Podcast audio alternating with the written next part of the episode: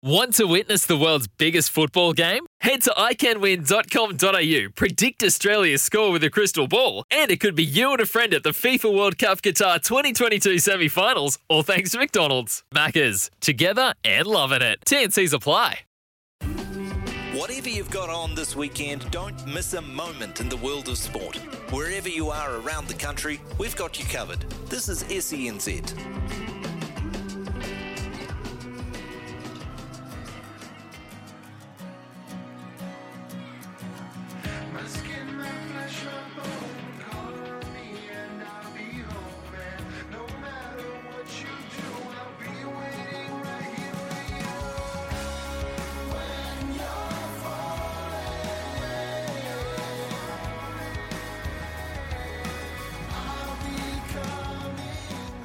It's just gone three o'clock here on SENZ. Ricardo Ball with you Sunday afternoon through till five o'clock. Uh, Mere Baker joins us now, uh, World Cup winning Kiwi Fern and former Aotearoa Sevens international as well. And uh, Mere, I understand you're at the airport waiting to, to fly to the US to do some coaching.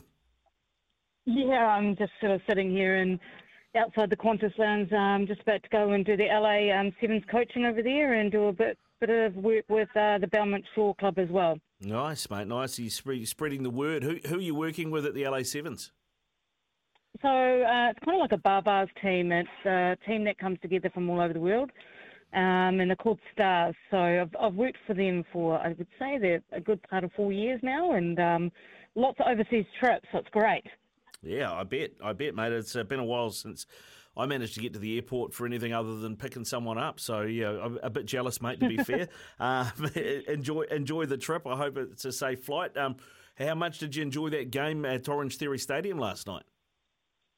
Yeah, really good. It's it's good to see that. Um, it's good to see Charmaine McMenamin back. Um, I thought she had a good innings, and she was when she got subbed, it was about the right time for her to be subbed but she just, you know, just adds a bit more sort of aggression and physicality, which is something that they'll be looking for.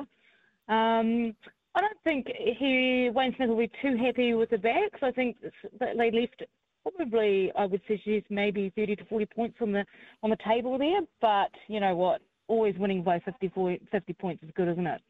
Yeah, I mean, I don't think you can argue at 52 5 against. I don't know if you'd say they're our biggest rivals, but they're our nearest rivals. And there's always that traditional thing with the Wallaroos. I mean, uh, it's. I think for them, it's a step backwards. Uh, for us, I think it's a great sign considering you know how the meet up, uh, the match up in the Pac Four went. They they were a lot closer there.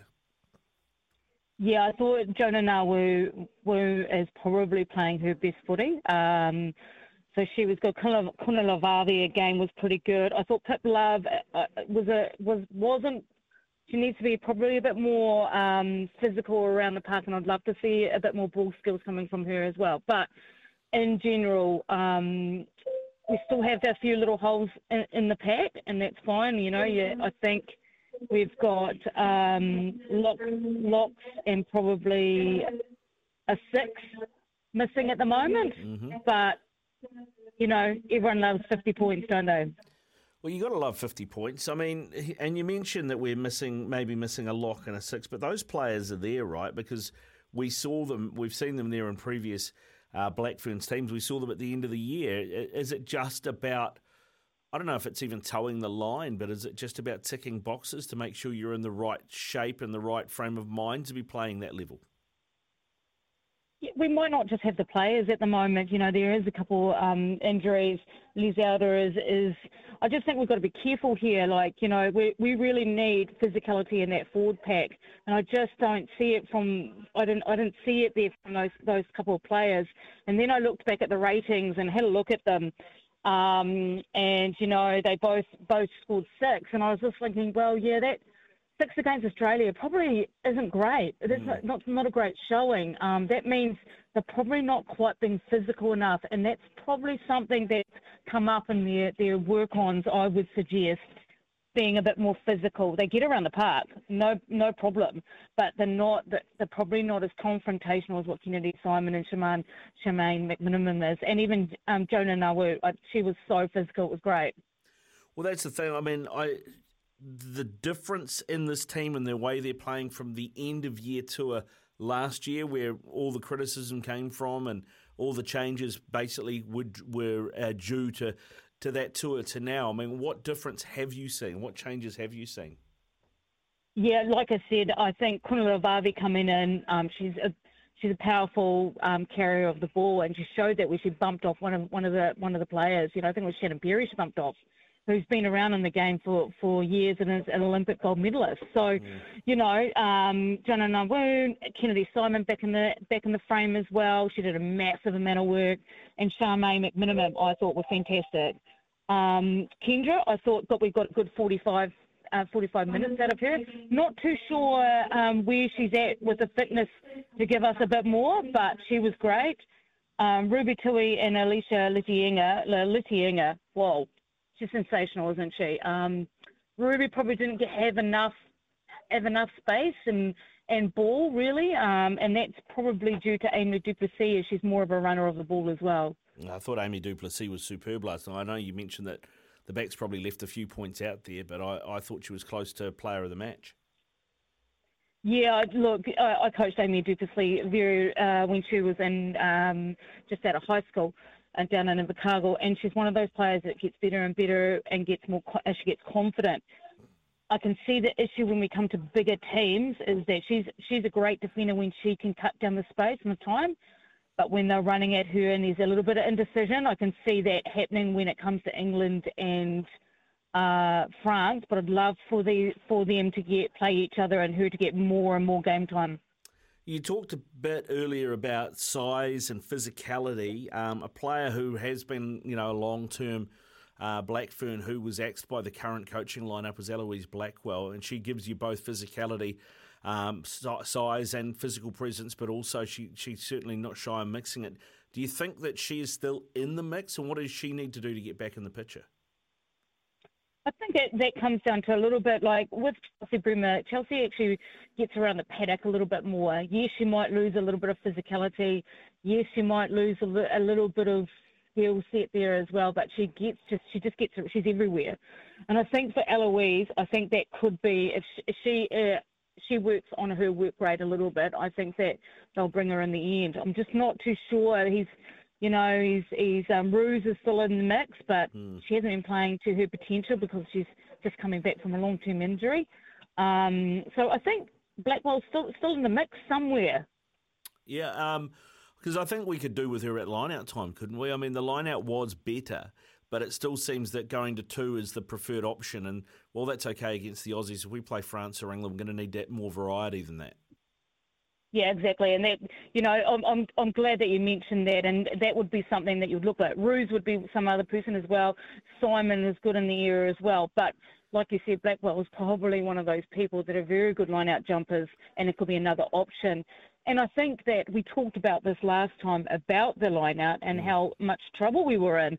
Um, and it seems to me that they tidied that up a lot. But but again, you know, I'd love for us to get another hard match and just going into World Cup. We're not, probably not going to get it. Um, we might be we might be better off going from a north south or a possibles and a probables team. Um, let's see how we go there. What about uh, next week or you know, this weekend? Next weekend uh, in Adelaide, um, they play they play the return match. What would you think that Wayne Smith will be looking to do in that match, given how big the win was this time round? I think he, like, um, if you read the paper today, he did talk about how they left points on the table and to, they need to be a little bit more, I guess, tidying up on their catch pass. Because um, there, there was some incidents out there where a simple catch pass, um, a little bit more depth on the ball so they can attack on it, and if they'd done that, they probably would have scored on the right hand side with Ruby, Ruby Tui.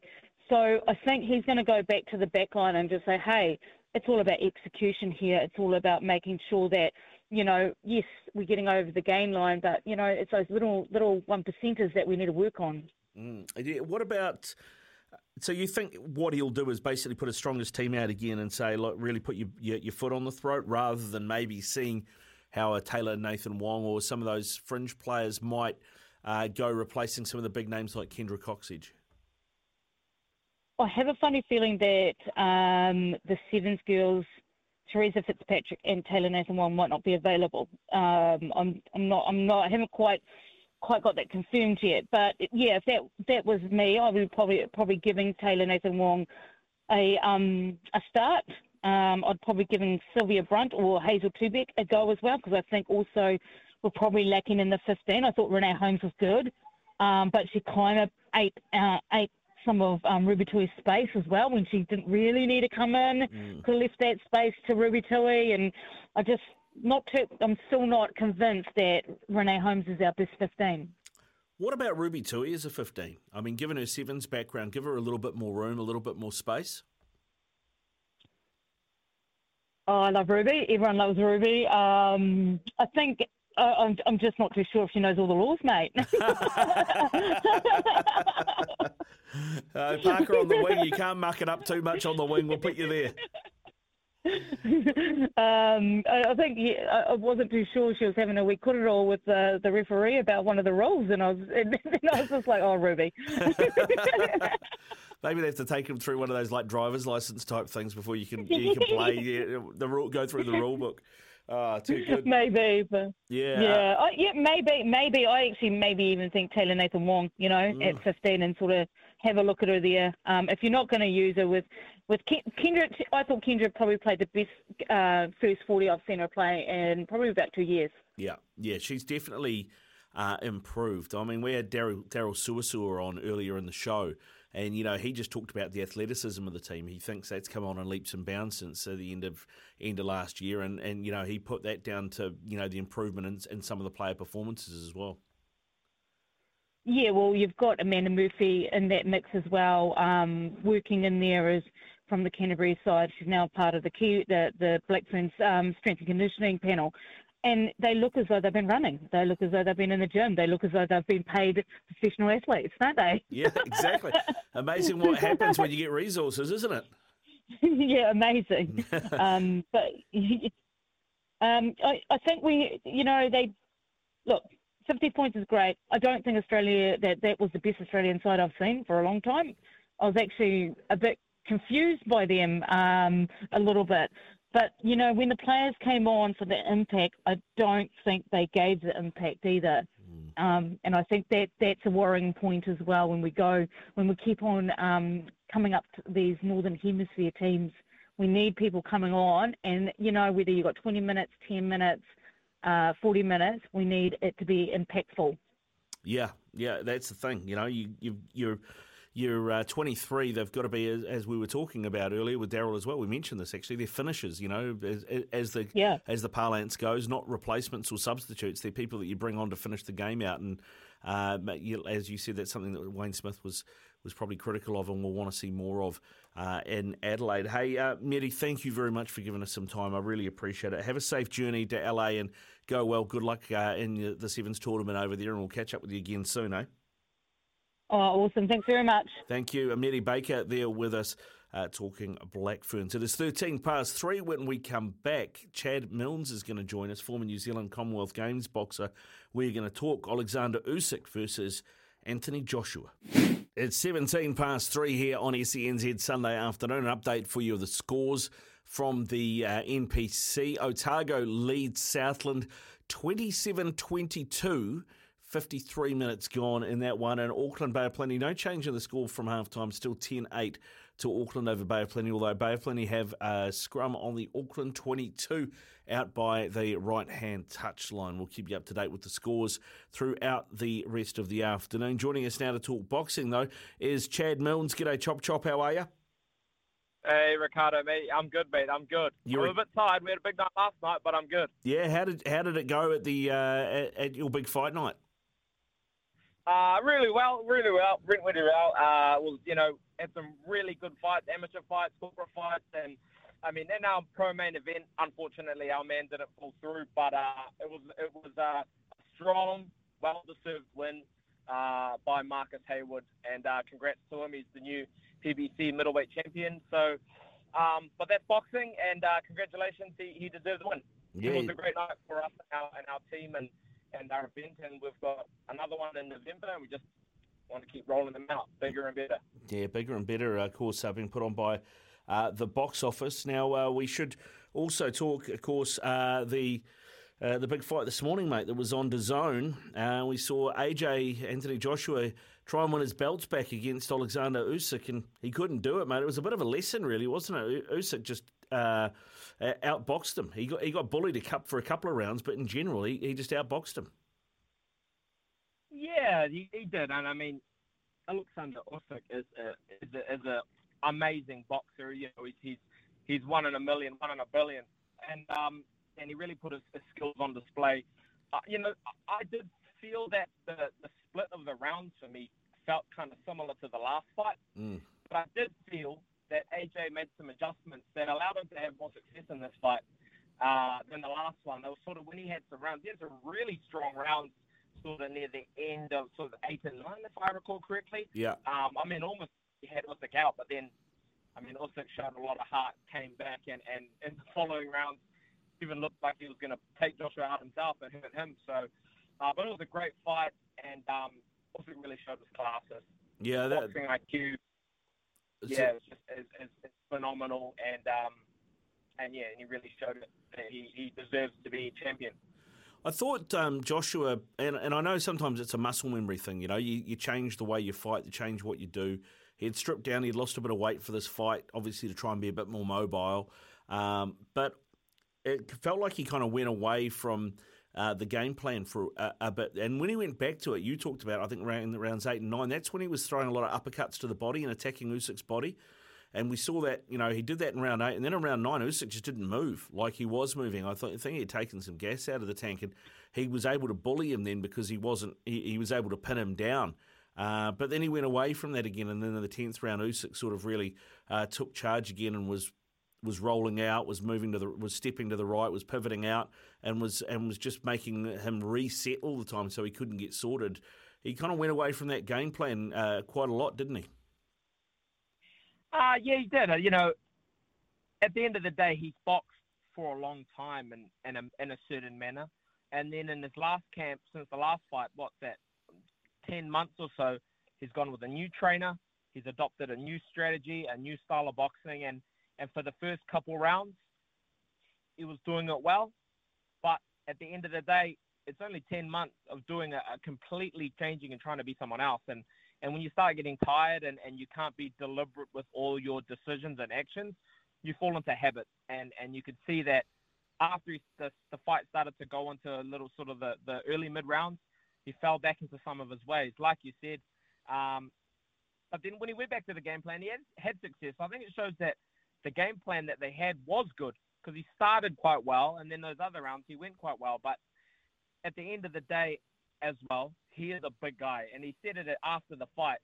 He's not a Mike Tyson, Evander Holyfield kind of guy, or 14 stone or whatever, just just a, that hundred early hundred kilo sort of 90s heavyweight. He's he's a what one 115 or 18 stone heavyweight. He's a big guy, six foot six, all muscle, not an ounce of fat on him, and and and that takes a lot of energy for someone like that to to put in that work. So when he throws shots, they are big, big, powerful punches, and he's a big guy, and having to move that much and put in that much effort, it just drains his batteries, and and that was always going to be Usyk's thing. If if if AJ went at him, he just had to survive, and then when he shot his bullets, he could just go after him and, and, and take it back. So yeah, it, it, it was a hard one for AJ, but there were moments when he did look like this new style was giving him success, but one camp is not enough to change you into a completely different person. Yeah, just on that, that was weird what he said at the end when he took the microphone and like you know, I mean, I know he was giving props to Usyk and things, and that was fine. Um, but I was just like, well, Tyson Fury's bigger than you, and he does it. that's right. Yeah, he's, he's, he's a big man. I guess that's what makes him special. He's he's he's uh he's a once in a lifetime fighter. I mean, you know, to be that big and and and look that horrible physically and and be able to perform like that that's that's something special. Uh, but what it looked like to me, that little outburst at the end, perhaps a lot of frustration, but also I think just a bit of bit of realness and and you know you can see a lot of the time in some of his press conferences. I think he puts on a bit of a persona. Before he's the gentleman, he's the nice guy. For this one leading up to this, he was uh, the bad guy trying to be the, the the, bad man this time, no more Mr. Nice Guy. Instead of walking in with the white colours, they win came in with the black sort of Mike Tyson full black trunks. And his whole attitude about this was, no more nice guy, I'm going to come out and destroy you. But maybe the, I think at the end it just seemed like a bit of frustration and emotion and just a bit, a bit of realness. I think a bit of vulnerability. He talked about his story. He talked about uh, how he's a big guy and it, and it's hard for him to do that. And he did give props to Usyk, like you said, but I think that was just an outburst of of actually the real Anthony Joshua just talking about it, telling his story. He didn't have the long amateur career. He came out of jail and, and, and became who he is, uh, fighting out of uh, adversity and fighting through adversity. So if you think a bit of props to him and, and thinking about his story and for what he's done, I think, you know, he deserves respect. And that was just him speaking from the heart. If Usyk's got all the belts wrapped up, bar one, which Tyson still has, uh, what does what does AJ do now? I mean, I, I kind of look at it and think maybe he just should just retire. I don't know. It is a tough one. He's in a hard position, and I guess the real it really comes down to what Eddie Hearn thinks. Yeah. Um, and and I think the only fight that that Tyson Fury would come out for is the Anthony Joshua fight. I don't think that the Usyk fight really appeals to him, or maybe even does it really appeal to the public. but but in saying that, I think that the All British Showdown is still something that can happen now, and maybe it's a come out of retirement fight for for Tyson Fury before he fights Usyk, and uh, that'll be the big fight. Yeah, well, maybe you're right because I mean, there was a part of me that part of me that did want that win to go to. Um, uh, to AJ just because I thought, well, that'll definitely, you know, Tyson Fury would definitely fight him then. Uh, but I wasn't sure that that would happen if he if he lost the fight. So it's going to be interesting to see what, what he does. Or what what next for Alexander Usyk now? I mean, he's got five belts. He's obviously going to go gunning for the one that uh, Fury's got. I guess it just depends on whether it's going to be a fight against Fury or he's going to have to fight uh, fight someone else for the vacant belt. I think Alexander Usyk's kind of at the mercy of Tyson Fury. Really, it all comes down to Tyson's decision. Is he going to pick the Anthony Joshua fight and do the all all British affair, or does he try to go for unification with Usyk and and uh, get all the belts and be undisputed? I think that that Usyk has just got to wait on Tyson Fury. He's oh, it's it's all on him. Well, I've just been told in my ear that uh, Tyson Fury has spoken. He said, "I watched that fight; they were both shite," is what he said. I would take I would take both of them on the same night and uh, he wants to fight Usyk and take all the belts uh, because he said hashtag Gypsy King lives forever. well, that, that, that's uh, really typical of Tyson Fury to say something like that. But he, he said similar things in the past about knocking Wilder and AJ out on in one night. But uh, let's see if he puts it on paper and finds the dotted line. That's that's all we're waiting for, the dotted line. Yeah, indeed. All right, Chad. Hey, listen, thanks very much for coming on, mate. Go well, and we'll catch up with you soon at the box Perfect. office, eh? Sure, mate, for sure. See you soon. Thank you. Cheers. Thank you. Uh, Chad Milnes, there, former New Zealand Commonwealth Games boxer. It is 27 past three. When we come back, we're talking English Premier League with Noel Barclay. 29 away from four here on SENZ Sunday afternoon with uh, Ricardo Ball through till five o'clock. And joining us is former All White Noel Barclay. G'day, Noel. How are you? Very well, Ricardo. You sound a bit um, throaty there. You lost your voice. Oh, man, uh, to be honest, I has my first show back for uh, since Wednesday, and then I was off the week before that. I've, uh, I thought I had the vid, mate, but uh, everything's negative. So, but I've had some sort of virus or flu or something. So I've been a bit, been a bit crook, mate. Been a bit crook, but not, I'm back on top. Fit. Yeah, good man. Yeah, yeah, back on top, mate. Hey, we should uh, uh, before we get into the Premier League, should talk uh, Chatham Cup semi-finals. Eastern Suburbs beating Hamilton Wanderers yesterday, and Auckland City putting Wellington Olympic away today, three-one as well. So an Auckland, all Auckland Chatham Cup final. Yeah, but bit of a shame, really. I mean, the best two teams probably were Olympic and, and, and Auckland. That would have made a better final. I, I saw that. I watched the stream yesterday and and uh, did see the semi final live uh, with Eastern Suburbs. They're they're pretty average. Had a pretty average season. Um, probably a bit lucky to get in there. Um, but yeah, look, all Auckland final. Uh, I think it's the same with the girls with the with the Kate Sheppard. So and no doubt that'll all be up at North Harbour at some point. So yeah, but but Auckland City just look too. It's just too good for everybody, really, don't they? Yeah, they do. Well, and that's the weird thing too, is because the Chatham Cup's got different rules to the uh, to the National League in that there's no foreigner um, cap, so you can you know you, you, don't have to have what is it? You can only have three imports in the league, but in the in the cup, I don't think there's any uh, any no, sort of limit. No, there's not. You're right, and and it actually helped Waiheke because they had 11 Argentinians playing in the in the quarterfinal as opposed to them only allowed four in um, other other um, you know um, league games. So yeah, a bit, bit odd, but it certainly helps Auckland City as well because they got you know got plenty, plenty of imports in there too. Yeah, but yeah, they're they're just too good. Too good. I mean, suburbs have got uh, quite a few decent young young uh, players coming through, and they managed to keep hold of Kelvin Kalua too, which is a bit of a surprise. I thought he would have been off overseas. Yeah, especially sort of you know getting a run out in World Cup qualifiers and stuff like that. Um, but I guess you know now's now's the time. It's a, it's it's shut window with the Chatham Cup final, and uh, hopefully, you know, I mean, with the European football only just sort of starting off, hopefully, um, you know, people will be trying to get him out there, like people like Danny and stuff will be trying to get him contracts because they, I mean, they're in the frame, aren't they? I mean, um, he's a young kid, and um, he looks like he's got a bit of future. Well, I think the Phoenix could probably do with another with another fullback too, couldn't they? And uh, he'd be a Kiwi kid. I know they had Jack Henry Sinclair on on trial. He didn't he didn't cut the mustard, but uh, Kalua might be worth a look. Yeah, a little bit disappointed about Sinclair missing out there. To me, he's probably the best footballer attacking wise in the in the current National League program. So I'm um, not quite sure. Maybe he didn't maybe he didn't go well there, and uh, but you know things can change, and uh, you know they said Roy Krishna wasn't good good enough for the Phoenix, and and uh, look at him, you know. So uh, you, you never know how the future might turn out for young Jack. Yeah, we'll have to see, mate. We'll have to see. Let's talk uh, Premier League now. Um, we're into the third round. Spurs uh, started with a 1 0 win over Wolves. They seem to have problems with Wolves, don't they? Spurs, uh, but they did get the win in the end, and I think even Perisic showed just how important he, he could be, what a good signing he could be. Yeah, look, they were a bit lucky in that game, I have to say. I mean, Wolves battered them in the first half and had all the chances, and uh, and um, yeah, I mean Spurs obviously had a better second half, um, but uh, yeah, got the win. Um, and I guess that's the difference between a Conte team and a Jose Mourinho team from before. So Conte just seems to be able to grit out results a little bit like last week. They got outplayed by Chelsea got a point in 96 minutes, and I guess that's the difference, you know, with uh, somebody like him. He just has a very disciplined approach, and and um, Harry Kane, as you would expect, nets the winner in, in a game that um, Wolves were a bit unlucky. I mean, they probably could have won that game on another day. Yeah, uh, they they're a team that really looks like they're under. Uh, I mean, I know Raul Jimenez was on the bench, uh, but they, they look short of goals across the pitch. Yeah, they had plenty of chances, and um, you know the young lad up top didn't. He had a couple of really good chances. Him and his headers and stuff like that. Jimenez, of course, you know he hasn't really been the same since um, that horrific head injury he got early, early last year, and um, well, it was at the end of the year before.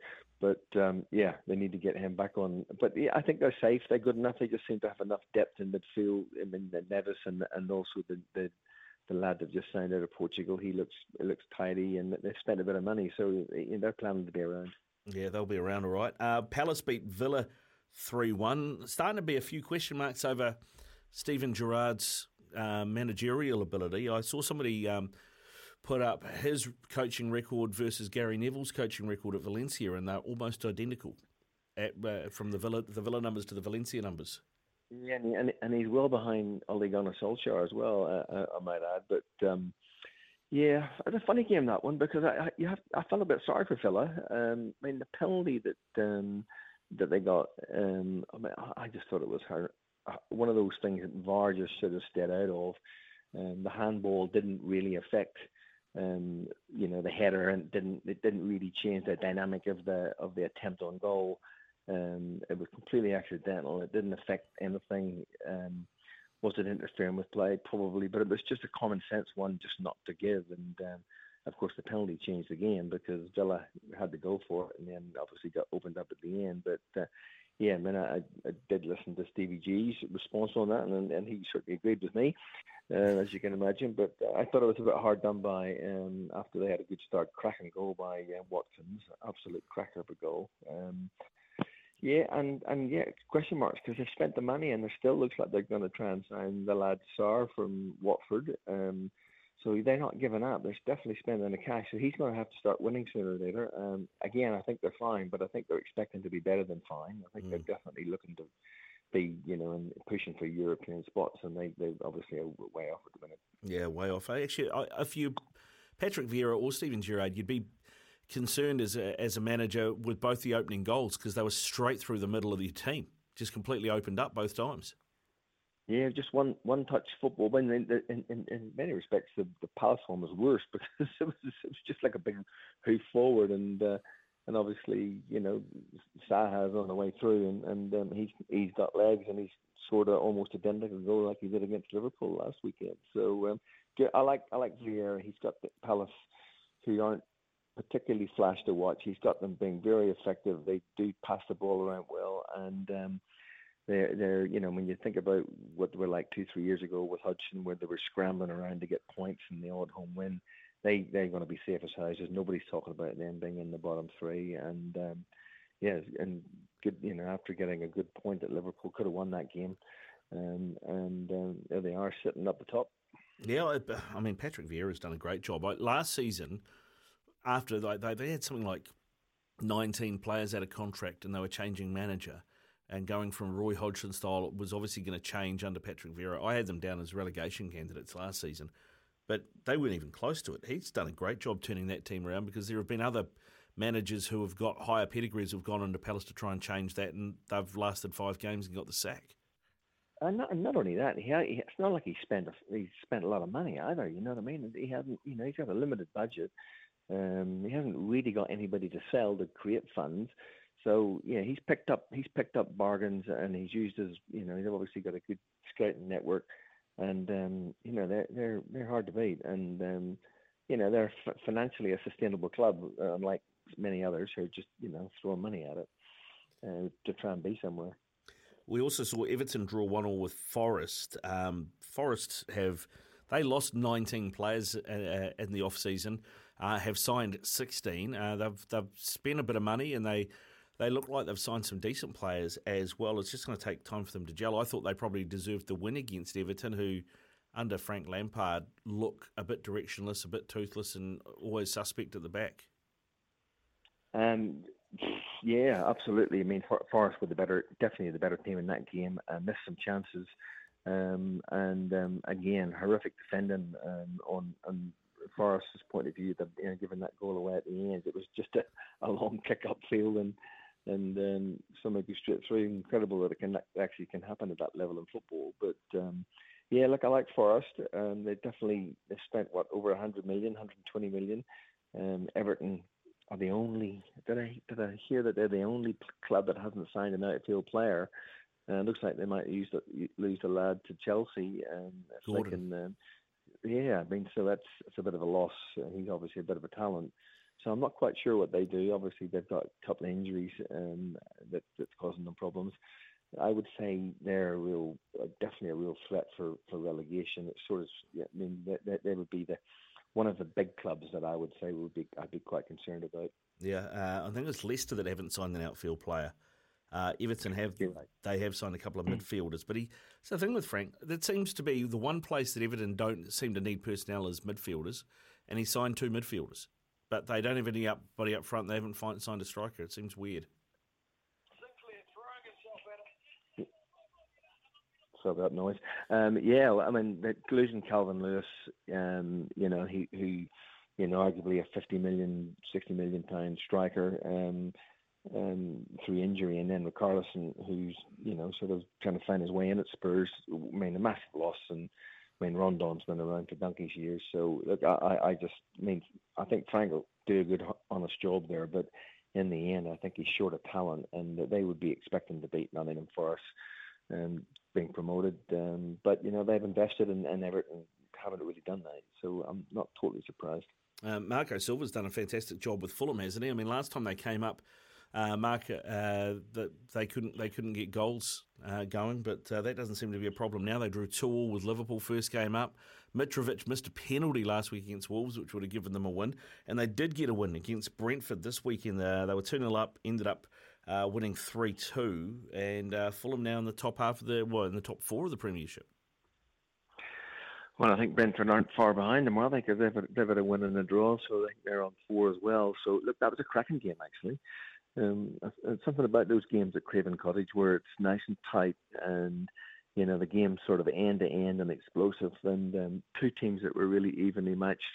Brentford 2 0 down, came back into the game, could have been ahead with a disallowed goal through a very marginal VAR call again. And um, and Mitrovic, who sort of was under a bit of a cloud, who couldn't get a game. Um, um, for Fulham last time around uh, on the bench, and uh, he started unbelievably well. He looks he looks big and strong and mobile and and everything like he didn't uh, look like sort of two three years ago. So um, great start from them. Um, Silva's a good coach. He had a bad time at Everton, um, but he's obviously rebuilt his sort of psyche, and um, yeah, they're uh, they're certainly one of the promoted teams that look probably the safest at this point.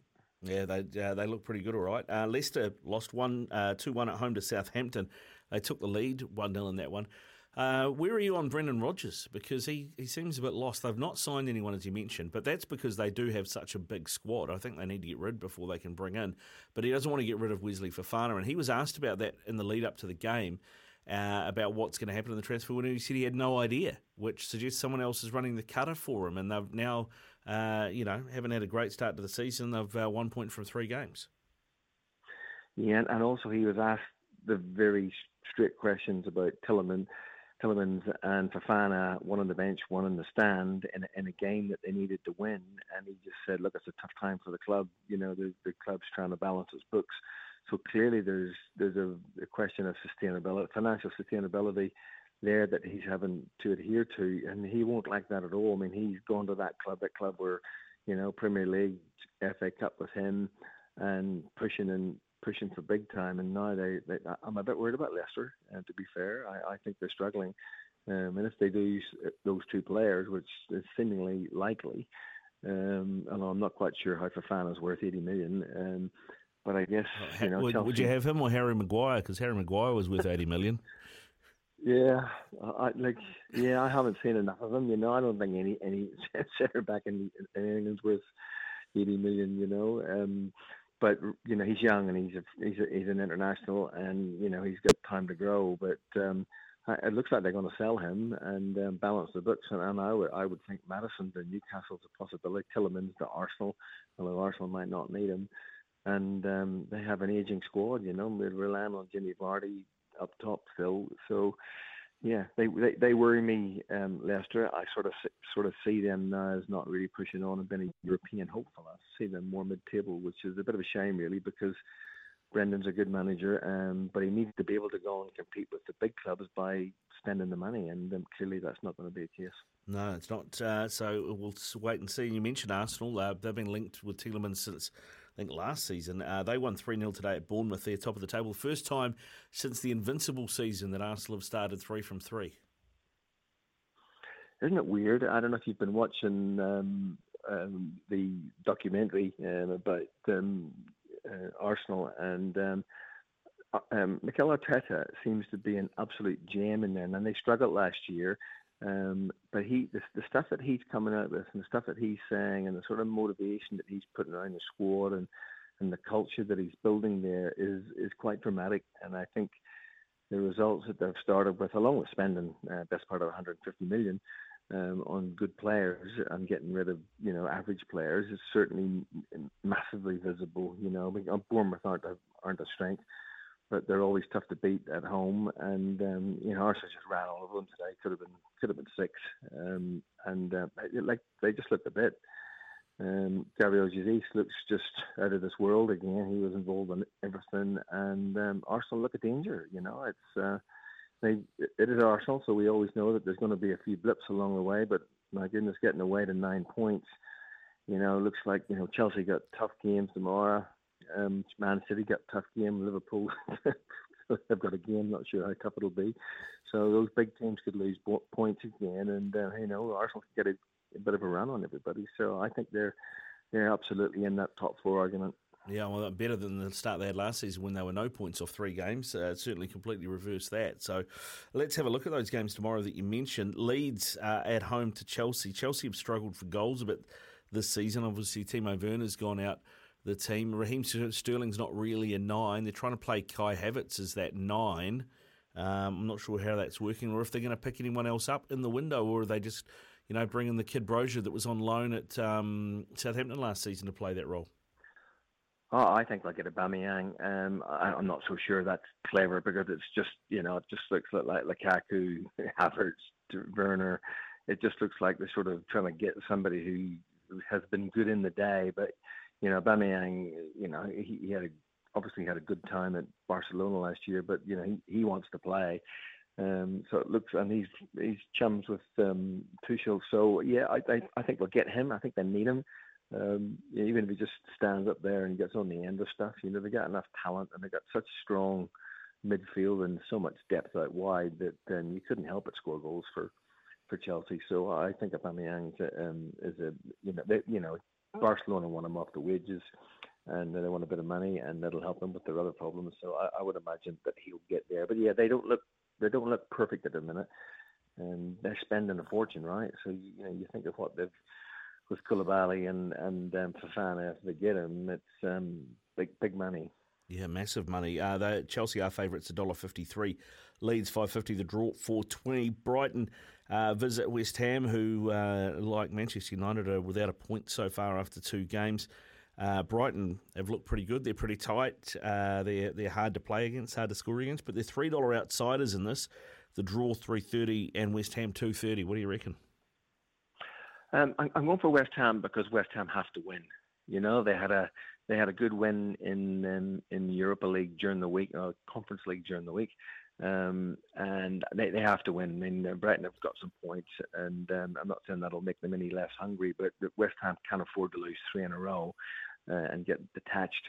Um, so I think that they they they will win at home. Um, it's a must-win game, and um, otherwise they find themselves, you know, in in, in absolute you know trouble. Uh, from a mortality perspective, I, I think they'll get by. And, and unfortunately, despite Brighton's good start, I think we're going to be in the end of a, a loss tomorrow night. Uh, West Ham's a good bet.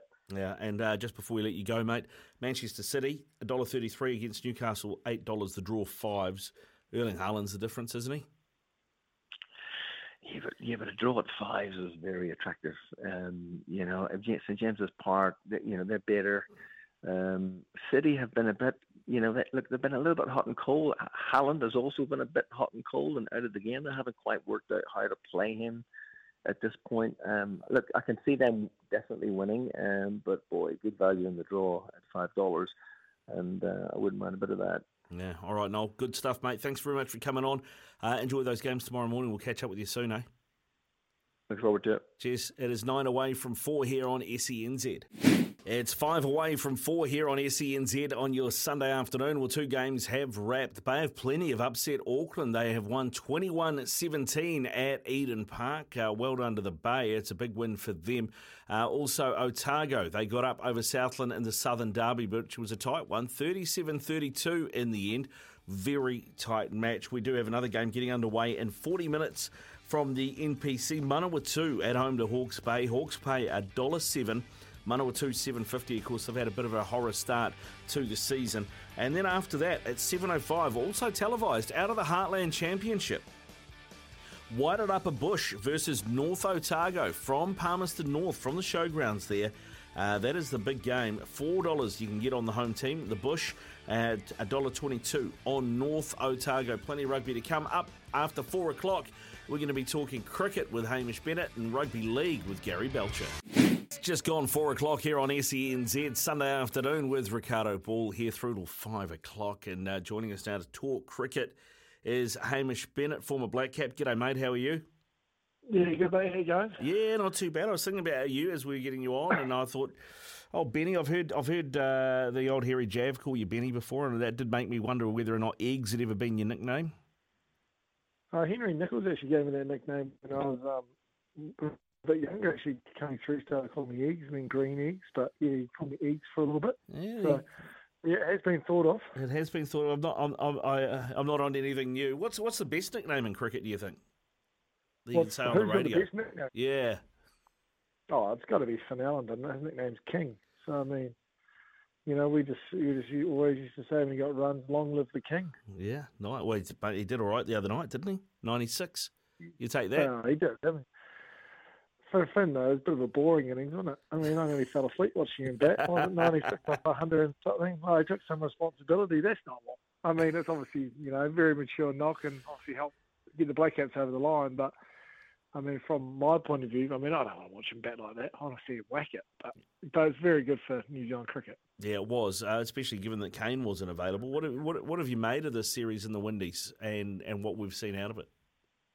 Um, I think it'll be a great series um, before the World Cup. Um, you know, if you can't get a subcontinent before the World, one day World Cup, I think the wickets have turned. They've been slow, and it's probably not been that traditional sort of style of cricket that we've, um, I guess, we like to enjoy. You know, with the fast pace and hitting lots of boundaries and high scores. It's gone back to that. I guess you have to really value your wicket. Um, you have to try and be three down at 30 overs, and that's that's always been one of the I guess main principles in one day cricket, being three down at 30 overs. And um, I guess it's shown that you've got to be able to, I guess, win in different ways and just try to be able to adapt. And I guess that's what I guess it took the uh, Black Caps use one game to, to learn that. Yeah, I mean, you always hear that about you know on the subcontinent with. Uh, when it's spinning and things, you got to you got to be able to use your wrists, and you got to be a wristy player. Wristy players tend to go better against spin. I mean, is that what Finn Allen's done here? And and do we have other players that play that way that you think should be uh, sort of in the equation to, to make that World Cup if we're going to pick a squad for the conditions?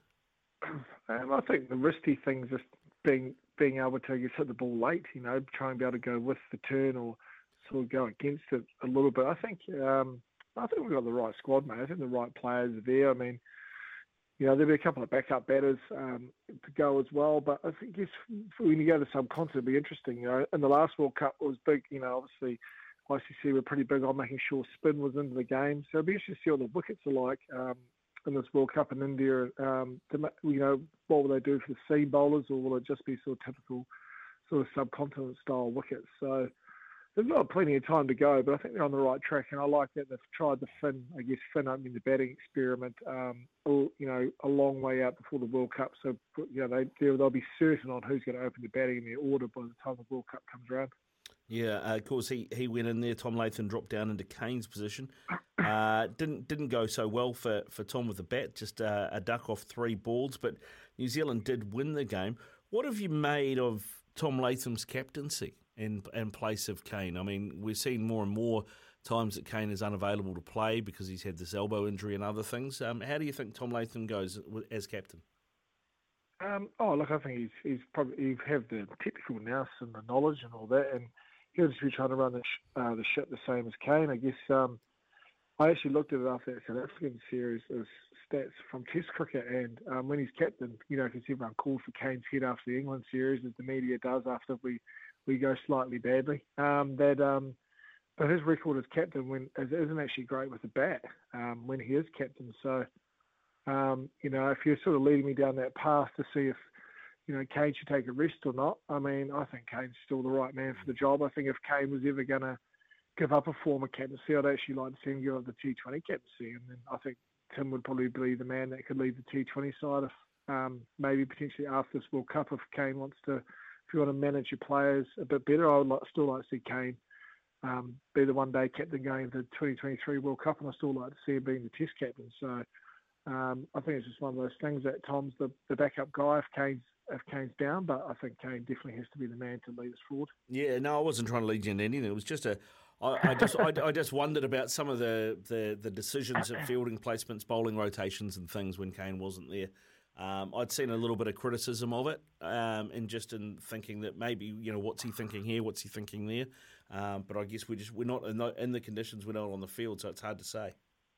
Yeah, I guess as well, the hard thing in the West Indies as well, when we got on top like that as well, you have to bowl your spin straight away because you want to make sure you get the 20 overs in. Mm. Um, you're just not sure when it's going to rain as well in the West Indies, and obviously that's why people winning the toss and bowling first with Duckworth Lewis, trying to see what you can get, making sure that you sort of, you know, if you are building and you lose, you know, for instance, if West Indies batted first the other night and they got rained off after 23 overs, and then, or 25 overs, we'd have come out about 25 overs, we would have been chasing, you know, probably 40. So, um, it's one of those ones you go, you know, you're on top, you want to try to get through the game. So, I mean, you see the game differently, um, which isn't a bad thing. It's it's good to play under different styles and learn different tactics and try different things. Um, so, yeah, I don't mind at all, mate. To be honest. Yeah, yeah. I think it was around you know when we had the Windy struggling that he didn't go for the throat. Basically, um, was was the was some of the chat, but um, mm. obviously they still it's got hard the win. though, isn't it? yeah, it's hard though because like you know you look at that lineup and what does going for the throat look like?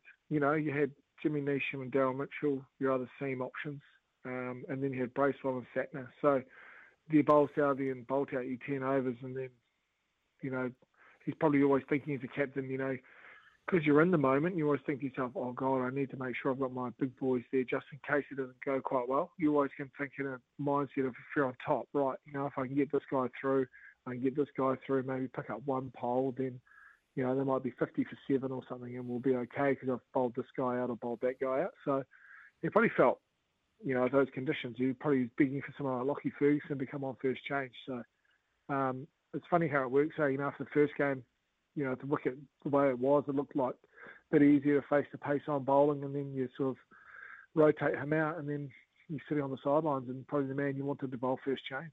Yeah, yeah, it's funny, funny that, all right, mate. Uh, it's, uh, I did see somebody uh, suggest that uh, this kid Trent Boult that we've got on loan from the Mumbai Indians looks all right. After that, he's not bad, is he? Thank, yeah. Thankfully, the Mumbai Indians are needing to play some cricket before a couple of T20 leagues, so uh, we'll take that as much as we can. I think. Yeah, indeed. He three for eighteen. Southee four for twenty-two. The old dogs have still got it, haven't they? Yeah, they do have it, mate. I guess it's a good opportunity for Southee as well. He's taking his opportunity with both hands. You think if Matt Henry's fit, Tim probably wouldn't have played. Uh, Matt Henry would have opened the bowling all those three games. He's been the first choice um, ODI bowler with Bolty now for, for a wee while. So uh, I guess Southee's still showing, you know, Gary Stead and Gavin Larsen that he still wants to be around for that 2023 World Cup and he wants to play a big part of it. So you think of Tim Southee in the last, you know, since 2015 to after 2015 World Cup to sort of now, he probably hasn't really played a big part in the ODI squad. He's always been sitting on the sidelines. So um, he's taking that opportunity with both hands. Yeah. Uh, do you think pretty much the squad that's over there is the squad that's going to go to the World Cup, the ODI World Cup? Um, yeah, I guess the only one is around Boult, isn't it? What they do with Trent Boult. Mm. I mean, um, you know, Mitchell McClenaghan, he left to do the same thing as Trent Boult. Got yeah, they forgot about him and said you'll never get picked. Adam Milne, um, he's done it, but they've sort of picked him again. Um, Colin Munro's done it, and they've sort of put the line through his name, um, like they do with McClenaghan. So it'll be interesting to see what they do with Boult if they um, put his line, put the line through his name, or um, or if they don't, and then other players are going to. I, I would think Ricardo, you know, expect other players to be playing these other leagues as well. Come around, um, you know, uh, Christmas time. You know, expect some New Zealand players to be in the South African League and expect other players to be, be playing Emirates League as well. So, you know, it's going to be really interesting to see what happens. Actually, speaking of Munners, he, he went all right uh, in the 100 overnight. They were chasing uh, 122, and uh, he scored 67 off 37 to get his team home, the Trent Rockets.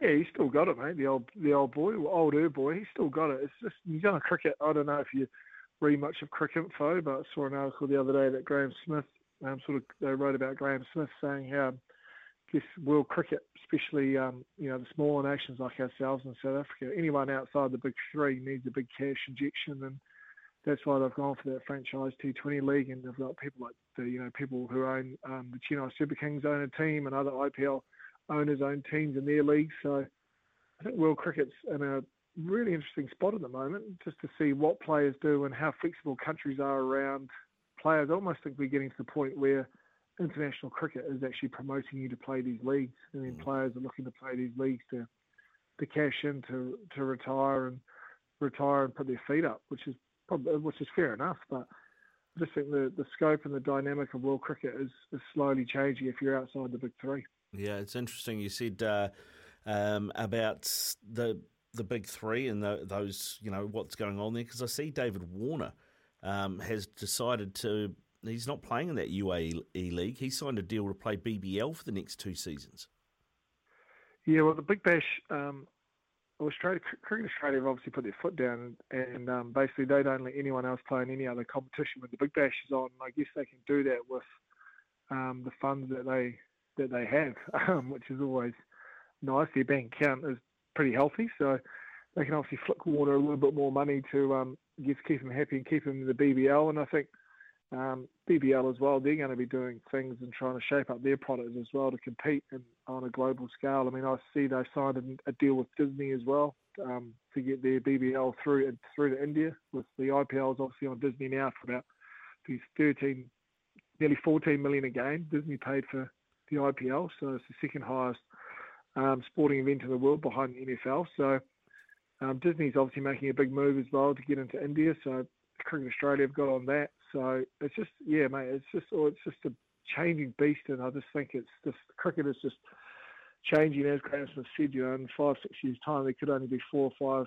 you know, possibly six teams playing Test cricket around the world, and the rest just looking to play franchise cricket or and playing white ball cricket. So, so the landscape's um, it's an interesting point of view at the moment. Eh? It's in a real mm. interesting spot. It's just um, I think for us, it just depends on um, what the powers that be let people do outside of their of of their contracts, or if they're not contracted, how much they have to play for New Zealand in a year to be eligible for the big events. Because it's also harsh on some of the, you know, if you think if you're a player who's been slogging away for New Zealand and playing for the last couple of years in the team regularly and turning down other little things on the side. Um, I guess you know you would be pretty dirty. You, you probably understand it, but it would be pretty dirty if you had to step aside for for someone who's been away and choosing not to play for New Zealand to play in these other leagues when when a major ICC event happens. So, um, be interesting to see what their stance is on it. Yeah, it will be, mate. Uh, let's uh, quickly flip over to the UK and see how Bazball's going. Uh, not great again in the first test against South Africa.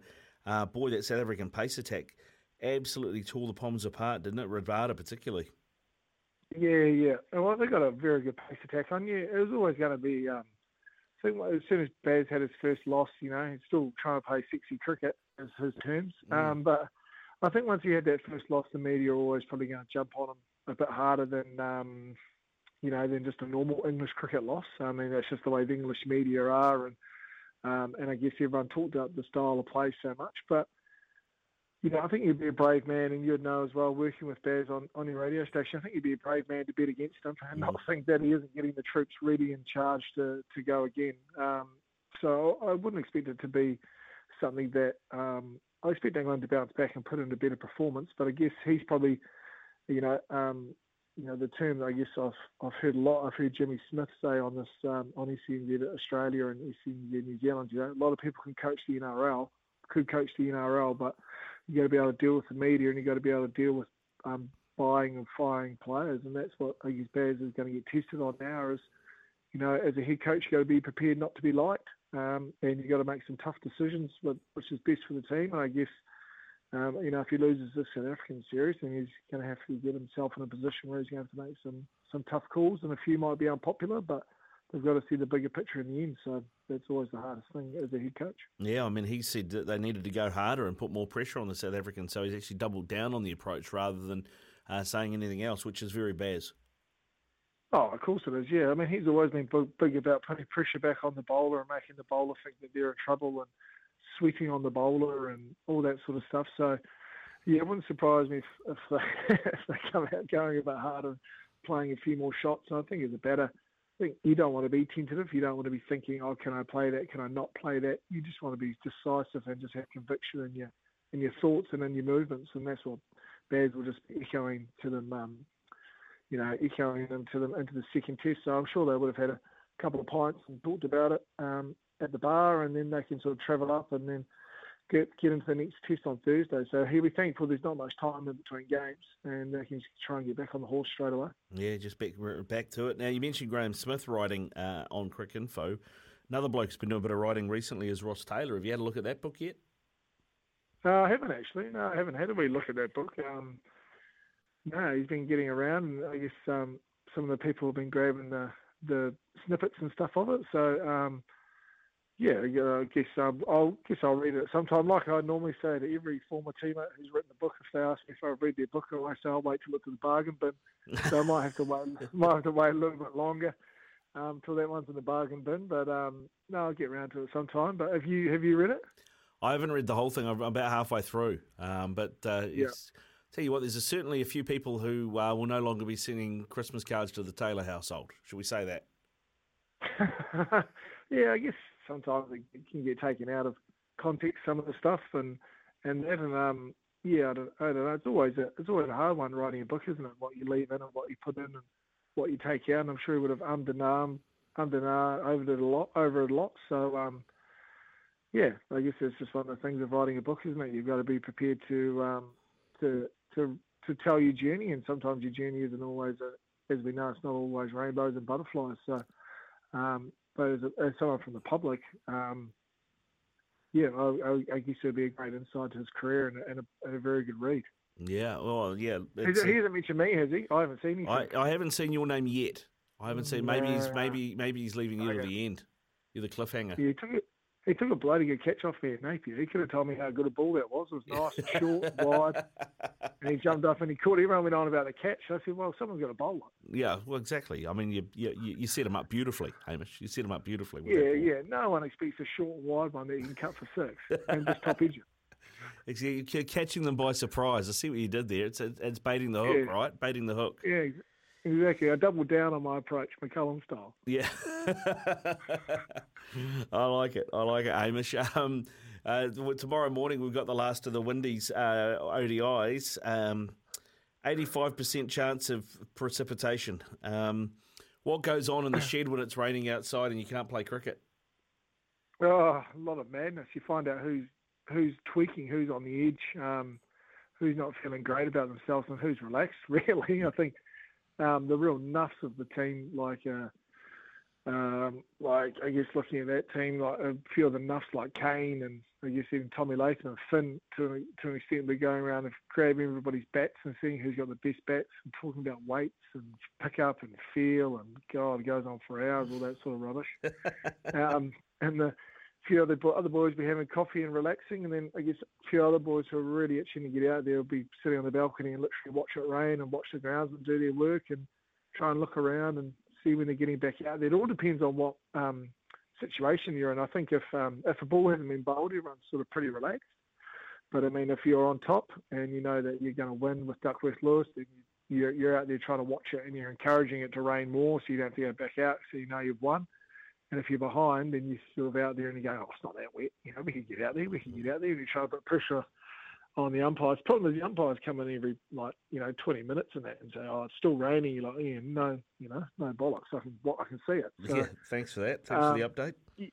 Yeah, the hardest thing is, I think, now for modern generation is, um, because you obviously get your phone taken off you before you go into the ground for betting reasons, obviously. Mm. Um, whereas when when I first started, we didn't we obviously had for the phones maybe everyone was normally playing cards or doing something like that. Whereas I guess the younger generation they wouldn't know how to play cards if it's not on their phone. So it's trying to find something to do really. I remember Eden Park we played Bangladesh and we had this amazing game of indoor cricket, which was pretty nothing. We taped up a tennis ball and got their big rubbish bin out as a stump. So I remember Tim Southee steaming in at Gary Stead and Steady was cutting him, then Steady left a big inswinger and got his poles knocked over and got a massive send off. It was actually quite funny. Yeah. Did did um, Southee make the team the next week?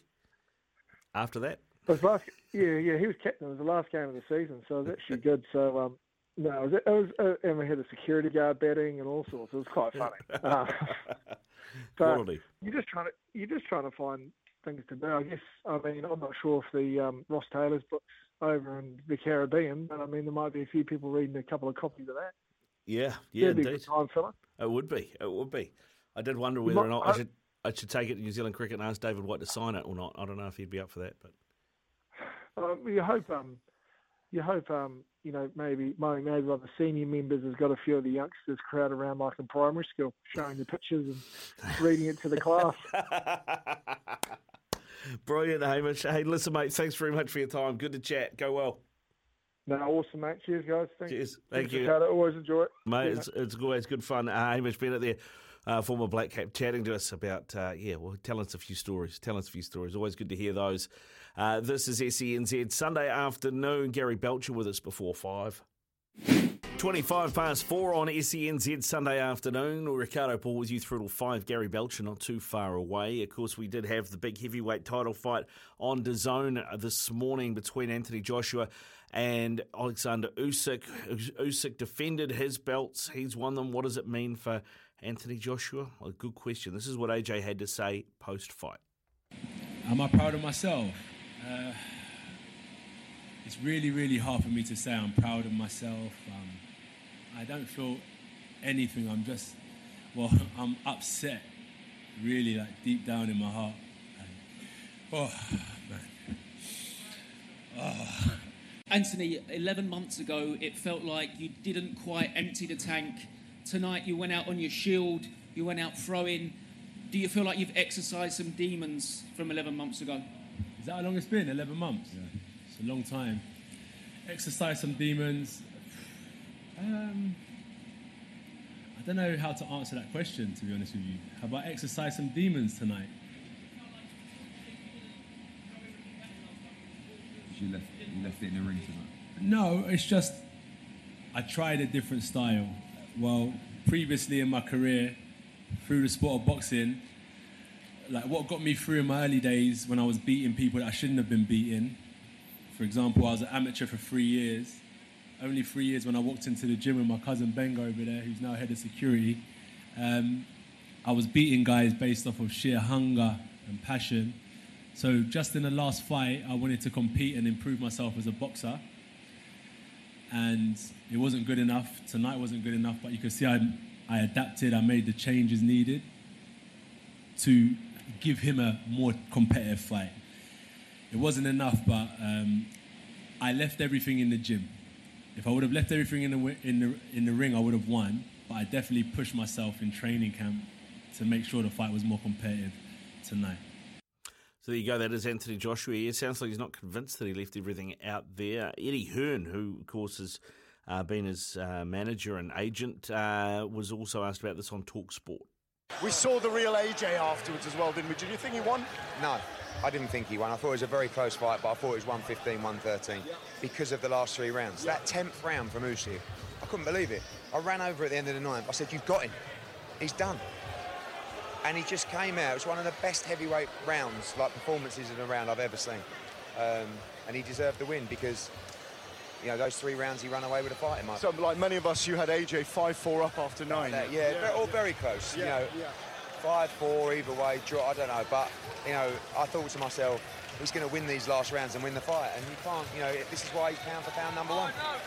And AJ, you saw his reaction, his passion. Devastated, you know. But he wanted to win so bad, and uh, he just wasn't quite good enough. But he lost the split decision to the pound for pound number one. I hope he's not too ashamed of that because it was a much better performance than the first fight. Well, he never looked truly hurt. He, he inflicted a lot of pain and damage on Usyk, who, as you say, had to use all his tricks to stay in there for 12 rounds, and he just got... It's, it's an improved AJ we've seen, basically, isn't it? It was a good performance, but, you know, the problem is, like I said, when you're in with the pound-for-pound number one, you know, it's very difficult to overcome him. It, I, I still felt like he started a bit slow. I still feel like he needed to let his hands go more. But it's easier said than done. We said that in the build-up, you know. But he hurt him repeatedly to the body, to the head in the ninth, and um, you know, maybe he'll kick himself a little bit for not edging on earlier in the fight. But again, those championship rounds from Usyk were just incredible. Now, come on, you're the man that can sell sand to the Arabs, um, Edward of Arabia. Um, where do you take AJ next? And have you got a deal with um, with uh, with um, Usyk as well? No, listen, Usyk's free to do what he wishes, and um, you know he's going to move forward and probably try and fight for the undisputed championship. You know, but we'll see what happens. Uh, AJ, now people talking in this build-up about him retiring. I don't, you know, when you lose a split decision to the pound for pound number one, why, why would you even contemplate? It's about passion. It's about if you still want it. And look, you see how much he wanted it by his post-fight interview. But, you know, he's going to take some time. I'd like to see him back out maybe even in late December. You know, who do, who do you think? Who do you feel? Fights for him. Dillian Whyte, uh, Deontay Wilder. You know, so many guys in the top top. Uh, there's even some Brits coming through, maybe in a couple of fights as well. Hrgovic. Hrgovic. You know, he's a he's now mandatory for fight that. But you know, it's um, we just got to see what he wants to do ultimately, and you know, it's uh, I think going to be a tough, tough defeat to take, but he'll be back. There you go. He'll be back. Eddie Hearn saying AJ could even fight as early as December. It is 4.30 here on SENZ Sunday afternoon. When we come back, Gary Belcher joins us. We talk rugby league. It's 26 away from 5 here on SENZ Sunday afternoon with Ricardo Ball here through till 5 o'clock. Uh, big weekend of NRL uh, with only two full rounds left to go after this weekend. Currently, the Dragons lead the Titans 16 6 with a quarter of an hour left in the first half. Joining us to talk rugby league is former Canberra Raider and Queensland great uh, Gary Belcher. G'day, Gary. How are you? G'day, Ricardo. Yeah, I think we're calling it Q in the rack round. This one. It seems the teams down the bottom of. Um, with a with what this is their third last game might have already uh, clocked off because there's been some incredibly huge score lines and all by the, the top teams. Well, exactly. I mean, and last night we saw the biggest of the lot, mate. Uh, you know, the Roosters 72-6 over the West Tigers. That's a record, a record defeat for the Tigers, and Jimmy Tamou was just too much for him at the end. Yeah, I, I didn't catch what he actually said. I know he's apologised for it. I saw him getting, he was pretty filthy at the ref for whatever reason. I think he's dirty at himself now for his behaviour. But the uh, yeah, that was a, an absolute rout. The, the Roosters. I haven't seen a score line like that for a long, long time, and um, embarrassing for the West Tigers. But yeah, once again, those those sides down the bottom of the table. That's left the Tigers uh, bottom of the table, and you know they um, and they're a long way uh, behind the Titans, who are on the same number of points, subject to today's game but they're about 100 points behind or 80 or 90 points behind for and against. So they're not looking real good at all, the, the West Tigers, and the Wooden Spoon's probably coming their way. Yeah, it is. Uh, yeah, he called the ref effing incompetent when he got binned for 10. Oh, did he? Yeah. Well, that's going to cost him, isn't it? You can't, you just can't say that about, um, you know, the, the worst thing you can call a ref, I think, is a cheat, but calling him incompetent is um, going to land him in a bit of hot water, I imagine. I would imagine so. I mean, Brandon Smith got four weeks for for, for calling a ref a cheat. You know, mid uh, what was that in July? Uh, Jimmy Tamou is going to get at least two games. There's only two games left of the season. He's out of contract. He's 34. Somebody in the presser pointed out to Ooh. him that could be the last game of his career, and uh, he looked yeah. completely crestfallen when he got that news. Yeah, no doubt at all. Um, and and when he's your skipper too, your leader, and they haven't got you know a great leadership um, group there, I you know from my point of view from the outside, that uh, doesn't help at all. But the frustration boiled over, and they were just uh, they were at the mercy of the of that Roosters side, who now you've got to say uh, they're in the sixth. Um, they're they're contenders, I, I, and I've got to be careful here because we're seeing this late season surge by the Roosters and other sides. Generally, you've got to finish top four to be um, a real chance. The Roosters won't, I believe, finish in the top four, but you're going to give it a hell of a shake the way they're playing. Yeah, I'm trying to remember. Was it, who was the last team not to finish in the top four that um, won a grand final? Was that the Cowboys? Oh, good, good question. I have not got a clue.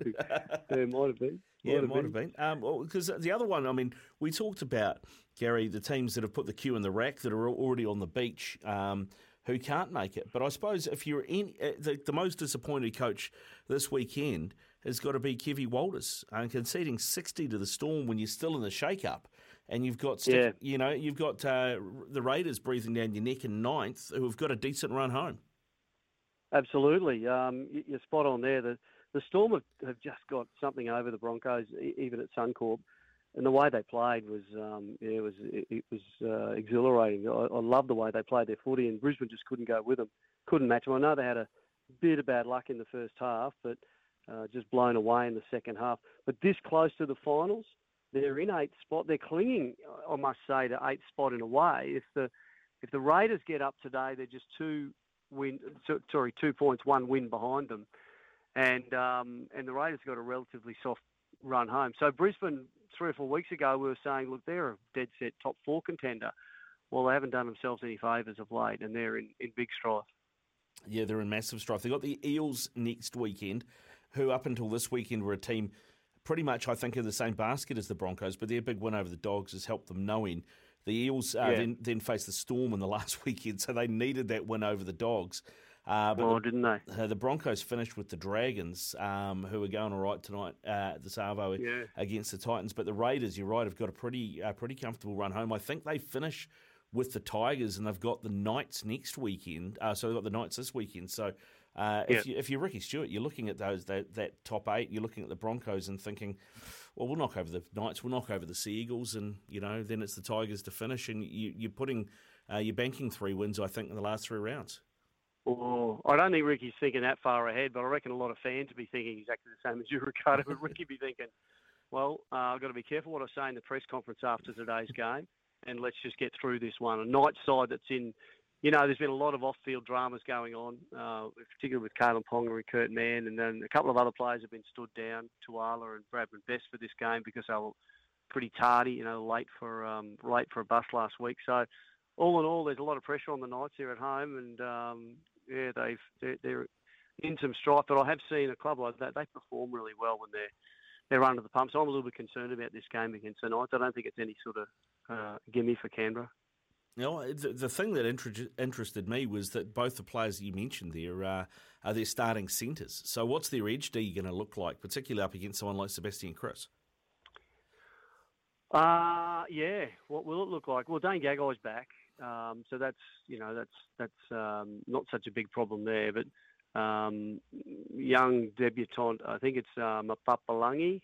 Yeah. Uh, in the centres, and you know, yeah, what's his combination going to be like? That's that's the that's the tricky one. I just I don't know. You know, you, you don't really know what you're going to get until those players, young players, get out in the field. Yeah, no, it's going to be an interesting one, mate. What's your call uh, then? Uh, you know, I mean, what do you think's going to happen? Broncos, Raiders. What's your feeling when we when we get to the end of the season? Who's going to be in that eighth place? Well, I hope it's the Raiders, and I hope it's not the Broncos. Um, absolutely, that's what I'm hoping for. But um, ask me again next week, mate. I'll tell you. Canberra lose today, well, they're out of the hunt basically. Mm, yeah, they, so, they're on a must-win let, streak, let them get right? through this one, and yeah, let them get through this, and then uh, see where it lands. Yeah. Uh, in terms of uh, Penrith, I mean, we saw a great game. Um, that probably the best game of the round. Uh, was the first game of the round on Thursday night against the Rabbitohs, where they came back. Can you see anybody getting past the Panthers? I mean, the Roosters, are the Storm doing enough? Well, there was a big call by a few people after that Panthers game. Given they've got some real stars out there, halves, um, Cleary and Luai out, uh, that no one can beat the Panthers this year. But then, uh, and it was a really good performance against a, a red hot Rabbitohs side who um, probably didn't play their best, but still threw a lot at them.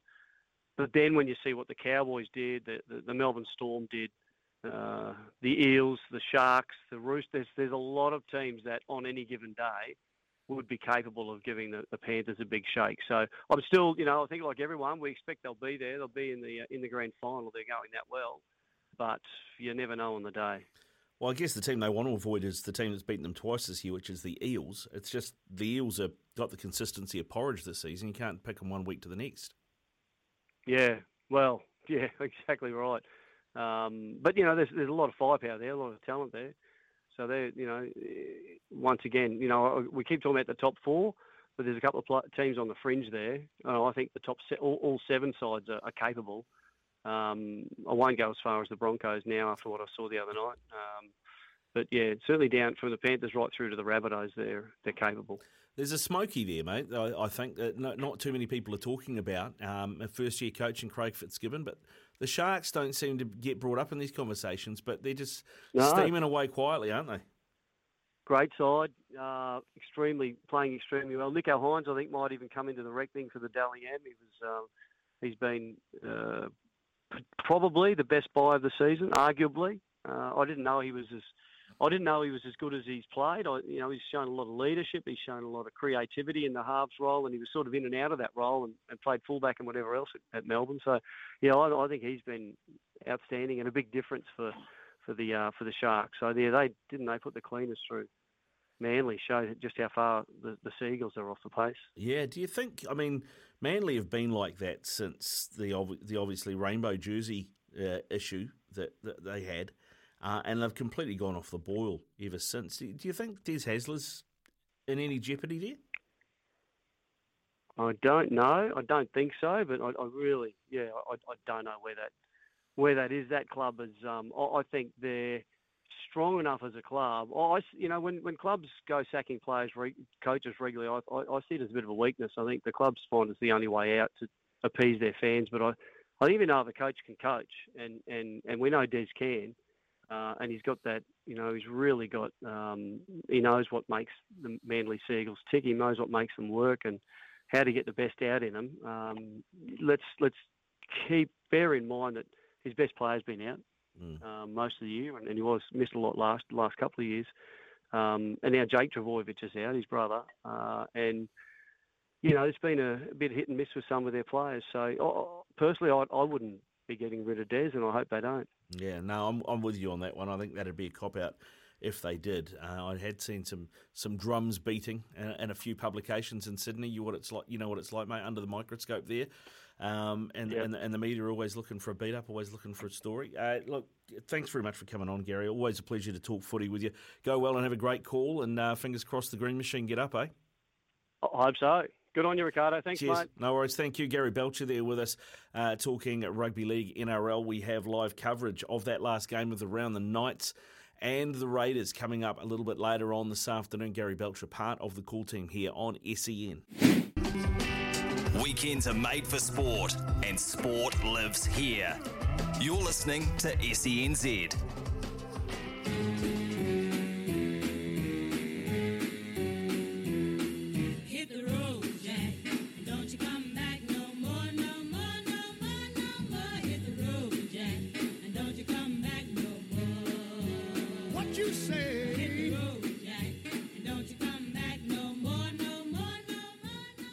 It's 10 away from 5 here on SENZ. I can tell you the Titans have scored again against the Dragons. They are still behind, but it's 22 12 now, three minutes out from half time. And we uh, the, the pressure is on. I think uh, they have a scrum in the Dragons' half here with three minutes to go. So they'll be looking to, or just inside their half actually.